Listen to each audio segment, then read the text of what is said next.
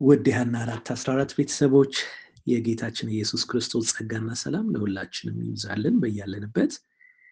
ይህንን ቻይልድ ጋይዳንስ የተሰኘውን መጽሐፍ አብረን እያጠናን እንግዲህ ምዕራፍ 24 ላይ ደርሰናል።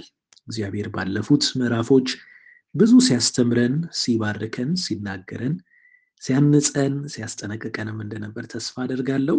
አሁንም ድምፁን ማሰማቱን ቀጥሏል። ይህ ታማኝ እረኛችን በጎቼ ድምፄን ይሰማሉ እንዳለ እንግዲህ ድምፁን ሰምተን በሱ ማሰማራት እንድንሰማራ ደግሞ እግዚአብሔር እንዲረዳን ዕለት ዕለት እየጸለይን ልንቀጥል ያስፈልገናል። ስለዚህ እንግዲህ ይህን ምዕራፍ 24ን በምንጀምርበት ጊዜ ስለ ምጣኔ ሀብት ወይም ኢኮኖሚ እና ስለ ቁጠባ የሚያስተምር ክፍል ነው። እግዚአብሔር በመንፈሱ እንዲያስተምረን ጸሎት በማድረግ እንጀምራለን። እግዚአብሔር አባት ሆይ እናመሰግናለን። አንተ በእርግጥም ታማኝ አምላክ ስለሆንክ ለልጆችህ እንክብካቤን በማድረግ አንዳች እንዳይጎልብን በመልካም እረኝነትህ ስለምትረዳን ተመስገን። ስለሰጠህን ልጆች እናመሰግንሃለን። እነሱን ደግሞ በትክክለኛው መንገድ ለአንተ ክብር አንጸን እንድናሳድግ የሚጠቅመንን መልእክት፣ ምሪት በቃል አማካኝነት ስላዘጋጀህልንም ተመስገን። እንግዲህ በባሪያ አማካኝነት የላከውን መልእክት ስናጠና ሳለ ከቃልህም አንተ ፈቃድህ እንድታስተምረን በቀናው መንገድ እንድንጓዝ ደግሞ በመንፈስ ኃይል እንድታበረታን እንጸልያለን።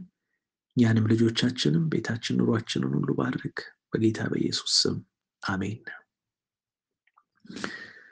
እንግዲህ ባለፉት ምዕራፎች በተለይ ልጆችን ረዳት እንዲሆኑ ማስተማርን እንደዚሁም ደግሞ ተግተው እንዲሰሩ ማስተማርን በቀደመው ምዕራፍ ደግሞ በተለየ መንገድ ራስን የመካድ ለሌላው የማሰብ ራስን ረስቶ ለሌላው የማሰብ የመጠንቀቅን ነገር እንዲያዳብሩ መማር ማስተማር እንደሚገባን ስንማር ነበረ። ይህ እንግዲህ ለእኛም ትልቅ ትምህርት ነው። ልጆቻችንን በምናስተምርበት ነገር እኛም እንማራለን። እነሱ እንዲሆኑ በምንመራበት ነገር እኛም ደግሞ በእግዚአብሔር ጸጋ ሕይወታችን እየተለወጠ ይሄዳል እና ለልጆቻችን ብለን በምንሰማው ነገር እኛም ደግሞ የበለጠ የምንባረክበትን ነገር እግዚአብሔር ስላዘጋጀልን እሱን እናመሰግናለን። እንግዲህ በዚህ በምዕራፍ 24 ላይ ምጣኔ ሀብትና ወይም ኢኮኖሚና ቁጠባ በሚለው ሁለት አንቀጾችን ወይም ሁለት ንዑስ ርዕሶችን ነው በዚህ የመጀመሪያው ክፍል የምንመለከተው። የመጀመሪያው የአድፋፊነት ወይም አባካኝነት ልማዶችን ማስወገድ የሚል ንዑስ ርዕስ አለው። እንደዚህ ይላል የኔ የሚሏቸው ነገሮች ሁሉ ባለቤት እግዚአብሔር እንደሆነ ልጆቻችሁን አስተምሯቸው። የእነርሱ የሆኑ ነገሮች ሁሉ በአደራ የተሰጧቸው እንደሆኑና በታዛዥነት አደራውን እንደሚወጡና እንደማይወጠኑ እንደማይወጡ ይፈተኑባቸዋል ይላል። እንግዲህ ይህ ነው የመጀመሪያው ዋና መርህ። በተለይ ብዙ ጊዜ በቤተ ክርስቲያን ውስጥ መጋቢነት የሚባለውን ጽንሰ ሀሳብና ከዛም ጋር ተያይዘው ያሉትን አገልግሎቶች እየሰማን አድገን ሊሆን ይችላል። ይህ እንግዲህ ምንድን ነው? መጋቢነት ወይም ባላደራነት ማለት የሁሉ ነገር ባለቤት እግዚአብሔር እንደሆነ አምኖ መቀበልን ከዛም ደግሞ የሰጠንን የሰጠን እግዚአብሔር ባደራ እንደሆነ። ያም ደግሞ የእርሱን ፈቃድ እንድንፈጽምበት የባለቤቱን የእርሱን ፈቃድ እንድንፈጽምበት እንደሆነ። አደራችንን የምንወጣና የማንወጣ መሆናችን ደግሞ በዛም በተሰጠን ነገር እንደሚፈተሽ እንደሚፈተን እንድናስተውል ነው እዚህ ጋር እንግዲህ የሚመክረን። እና ያንን ደግሞ ለልጆቻችን ማስተማር እንዳለብን ብዙ ጊዜ መቼም ከህፃንነታቸው ጀምሮ የኔ የኔ የኔ የሚል ዝንባሌ ይዘው እንደሚያድጉ ልጆች እናውቃለን። እኛም ይሄ ያንተ ነው ያንቺ ነው እንደምንላቸው ነገር ግን ከዛ ባለፈ በእርግጥም በእጃቸው ውስጥ ያለ ነገር ቢሆንም ለእነሱ ተብሎ የተገዛም ቢሆን እላዩ ላይ ስማቸውን የምንጽፍበትም ቢሆን ነገር ግን ዋናው ባለቤት የሁሉ ነገር ምንጭና ሰጪ እግዚአብሔር እንደሆነ ሁልጊዜ ለልጆቻችን ማስተማር ራሳችንም ይህንን ጠንቅቀን ማወቅና ማስታወስ ያስፈልገናል። እግዚአብሔር የሁሉ ባለቤት ነው። እኛ ደግሞ የእርሱ ባለአደራዎች ነን። በአደራ የሰጠንን ነገር የእርሱን ፈቃድ እንድንፈጽምበት እግዚአብሔር ይፈልጋል። ይሄ ነው እንግዲህ ዋናው መርህ የዚህ ትምህርታችን መክፈቻ፣ ሌላውም ሁሉ የሚታነጽበት መሰረት። ከዛ በመቀጠል እንግዲህ ወደ ገንዘብ ይገባና ቀጣዩ አረፍተ ነገር ምን ይላል? ገንዘብ አስፈላጊ ንብረት ሲሆን በማያስፈልጋቸው ላይ ሊፈስ አይገባም። አንድ ሰው የእናንተ የፈቃድ ስጦታ ያስፈልገዋል። የማድፋፋት ልማድ ካላችሁ በተቻለ ፍጥነት ከህይወታችሁ አስወግዱት ይላል። ይህን ካላደረጋችሁ ዘላለማዊ ኪሳራ ውስጥ ትወድቃላችሁ። ቁጠባ፣ በትጋት መስራትና ንቁ መሆን ከትልቅ ጥሎሽ ይልቅ ለእናንተም ሆነ ለልጆቻችሁ የተሻለ ርስት ነው ይለናል። እንግዲህ እዚህ ላይ ትንሽ የማብራሪያ ሀሳብ ለመጨመር እውነት ነው፣ ገንዘብ አስፈላጊ ንብረት ነው። ገንዘብ ያስፈልጋል። ለተለያየ ነገር ገንዘብ ያስፈልጋል። ግን ገንዘብን በማያስፈልጋቸው ላይ አታፍሱት ነው የምትለው። አንዳንድ ጊዜ ይህንን በማድረግ ራሳችንን እናገኘዋለን። አላስፈላጊ የሆነ ስጦታ በምንሰጥበት ጊዜ፣ ላላቸው በምንጨምርበት ጊዜ፣ በተቃራኒው ደግሞ የሌላቸው ያ የኛ እርዳታ የሚያስፈልጋቸው ብዙዎች ሆነው ሳሉ ማለት ነው።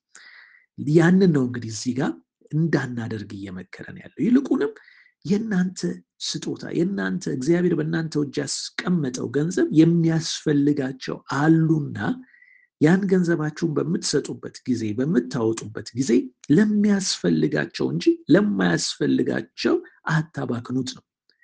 ከዛም በመቀጠል ደግሞ የማድፋፋት ልማድ ካላችሁ ይላል።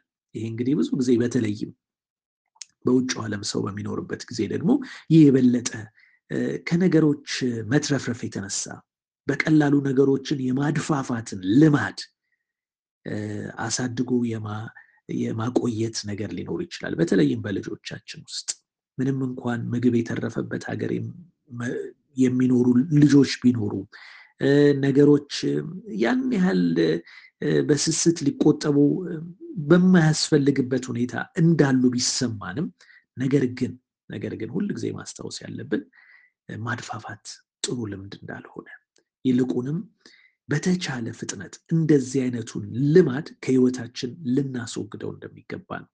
እንደውም ምንድን ነው የሚለው? ይህን ካላደረጋችሁ ዘላለማዊ ኪሳራ ውስጥ ትወድቃላችሁ ነው የሚለን። ስለዚህ ቁጠባን፣ በትጋት መስራትን፣ እነዚህ በጣም ግሩም የሆኑ ልምዶች ናቸው፣ ባህሎች ልናዳብራቸው የሚገባ እግዚአብሔር በተለይ እንደሱ ታማኝ ባላደራዎች ከኛ የሚጠብቃቸው ነገሮች እንደሆኑ ነው የምናስተውለው። እነዚህን ነገሮች ብናዳብር ለእኛ የተሻለ ርስት ነው ነው የሚለን። እንግዲህ በተለይ ቁጠባ ላይ ደግሞ የሚቀጥለው ንዑስ ርዕስ ትኩረት አድርጎ እንዲህ ያስተምረናል። ልጆችን ቁጠባ አስተምሯቸው ይላል። አሁን ከጌታ የተሰጠኝ ብርሃን ውድ የሆኑትን ጊዜያችንንና ገንዘባችንን ጥበብ በጎደለው ሁኔታ እንዳናጠፋ እንድንጠነቀቅ ነው። ብዙ ነገሮች ስሜታችንን ሊያማልሉት ይችላሉ።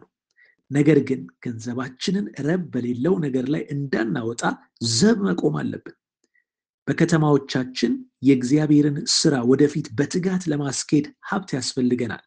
እያንዳንዱ ሰው በጌታ ስራ ላይ ለመሳተፍ ድርሻ ሊኖረው ይገባል። ወላጆች በለጋ ዕድሜ ላይ ያሉ ልጆቻቸው የጌታን ስራ በመደገፍ ረገድ ኃላፊነት መካፈል ይችሉ ዘንድ የቁጠባን ትምህርቶች ሊያስተምሯቸው ይገባል ይላል። ይሄ በጣም መቼም ወቅታዊ መልእክት ነው ብዬ ነው የማስበው። እውነት ነው። የእግዚአብሔር ስራ ዛሬ በብዙ መልኩ የእኛን ድጋፍ በሚፈልግበት ጊዜ እኛ ግን ቁጠባ በጎደለው ስሜትን ለማርካት ብቻ በሰላ ህይወት ውስጥ የምንኖር ከሆነ ያ የእግዚአብሔርን ክብር በህይወታችን እንደማያመጣ ነው በዚህ ቦቱ በመልኩ እየተነገረን ያለው። ይልቁንም ከጌታ የተሰጠኝ ብርሃን ብላ የምታሳስበን ምንድን ነው? ገንዘባችንን ጥበብ በጎደለው ሁኔታ እንዳናጠፋ እንድንጠነቀቅ ነው። ብዙ ነገሮች ቢያማልሉንም ነገር ግን ገንዘባችንንም ሆነ ጊዜያችንን እነዚህን ሁለት የከበሩ ንብረቶች እግዚአብሔር የሰጠን እንደሱ ፈቃድ ለሱ ክብር ለእኛም ደግሞ ዘላለማዊ ትርፍ በሚያመጣበት መልኩ ኢንቨስት ልናደርጋቸው ልንጠቀምባቸው እንደሚገባ ነው ይህ ክፍል የሚመክረን። ስለዚህ እንግዲህ ዛሬ ምንድን ነው ጊዜን እየበላብኝ ያለ ነገር? ጊዜን በእውነት ረብ ላለው ነገር ነው ወይ እየዋልኩኝ ያለሁት? ገንዘቤንስ ብለን ራሳችንን ልንጠይቅ ይገባል። ብዙ ጊዜ መቼም ልጆችን በምናሳድግበት ጊዜ ልጆቻችን ከሚያመጡልን ደስታ የተነሳ በእነሱም ደግሞ ካለን ትልቅ ሐሴት ከምናደርግበት ፍቅራቸው ከኛ ጋር መሆናቸው የተነሳ አንዳንድ ጊዜ እነሱን የበለጠ ያስደሰትን እየመሰለን በቁሳዊ ነገሮች ህይወታቸውን የምንሞላበት ሁኔታ አለ። በሚጠቅማቸውም በማይጠቅማቸውም በሚገለገሉበትም በማይገለገሉበትም እንዲሁ ስለአማራቸውና ስለጠየቁን ብቻ የምንገዛቸው ብዙ ነገሮች ሊኖሩ ይችላሉ እና ያንን ሁሉ ነው እንግዲህ ይሄ እግዚአብሔር ቃል ወደኛ ህይወት በሚመጣበት ጊዜ እንድንፈትሽ እንድናይ በእውነት እግዚአብሔር የሰጠን ንብረት በእኛም ሆነ በልጆቻችን እጅ ውስጥ ያለው ለሱ ክብር እንዲሆን ቆም ብለን እንድናስብ የሚመራን የሚያንጸን መልእክት ነው እየመጣልን ያለው። እንግዲህ በቀጣይም የዚህ ምዕራፍ ክፍሎች ተመሳሳይ ሀሳቦች የበለጠ እየጎሉ የሚቀርቡበት ሁኔታ አለ።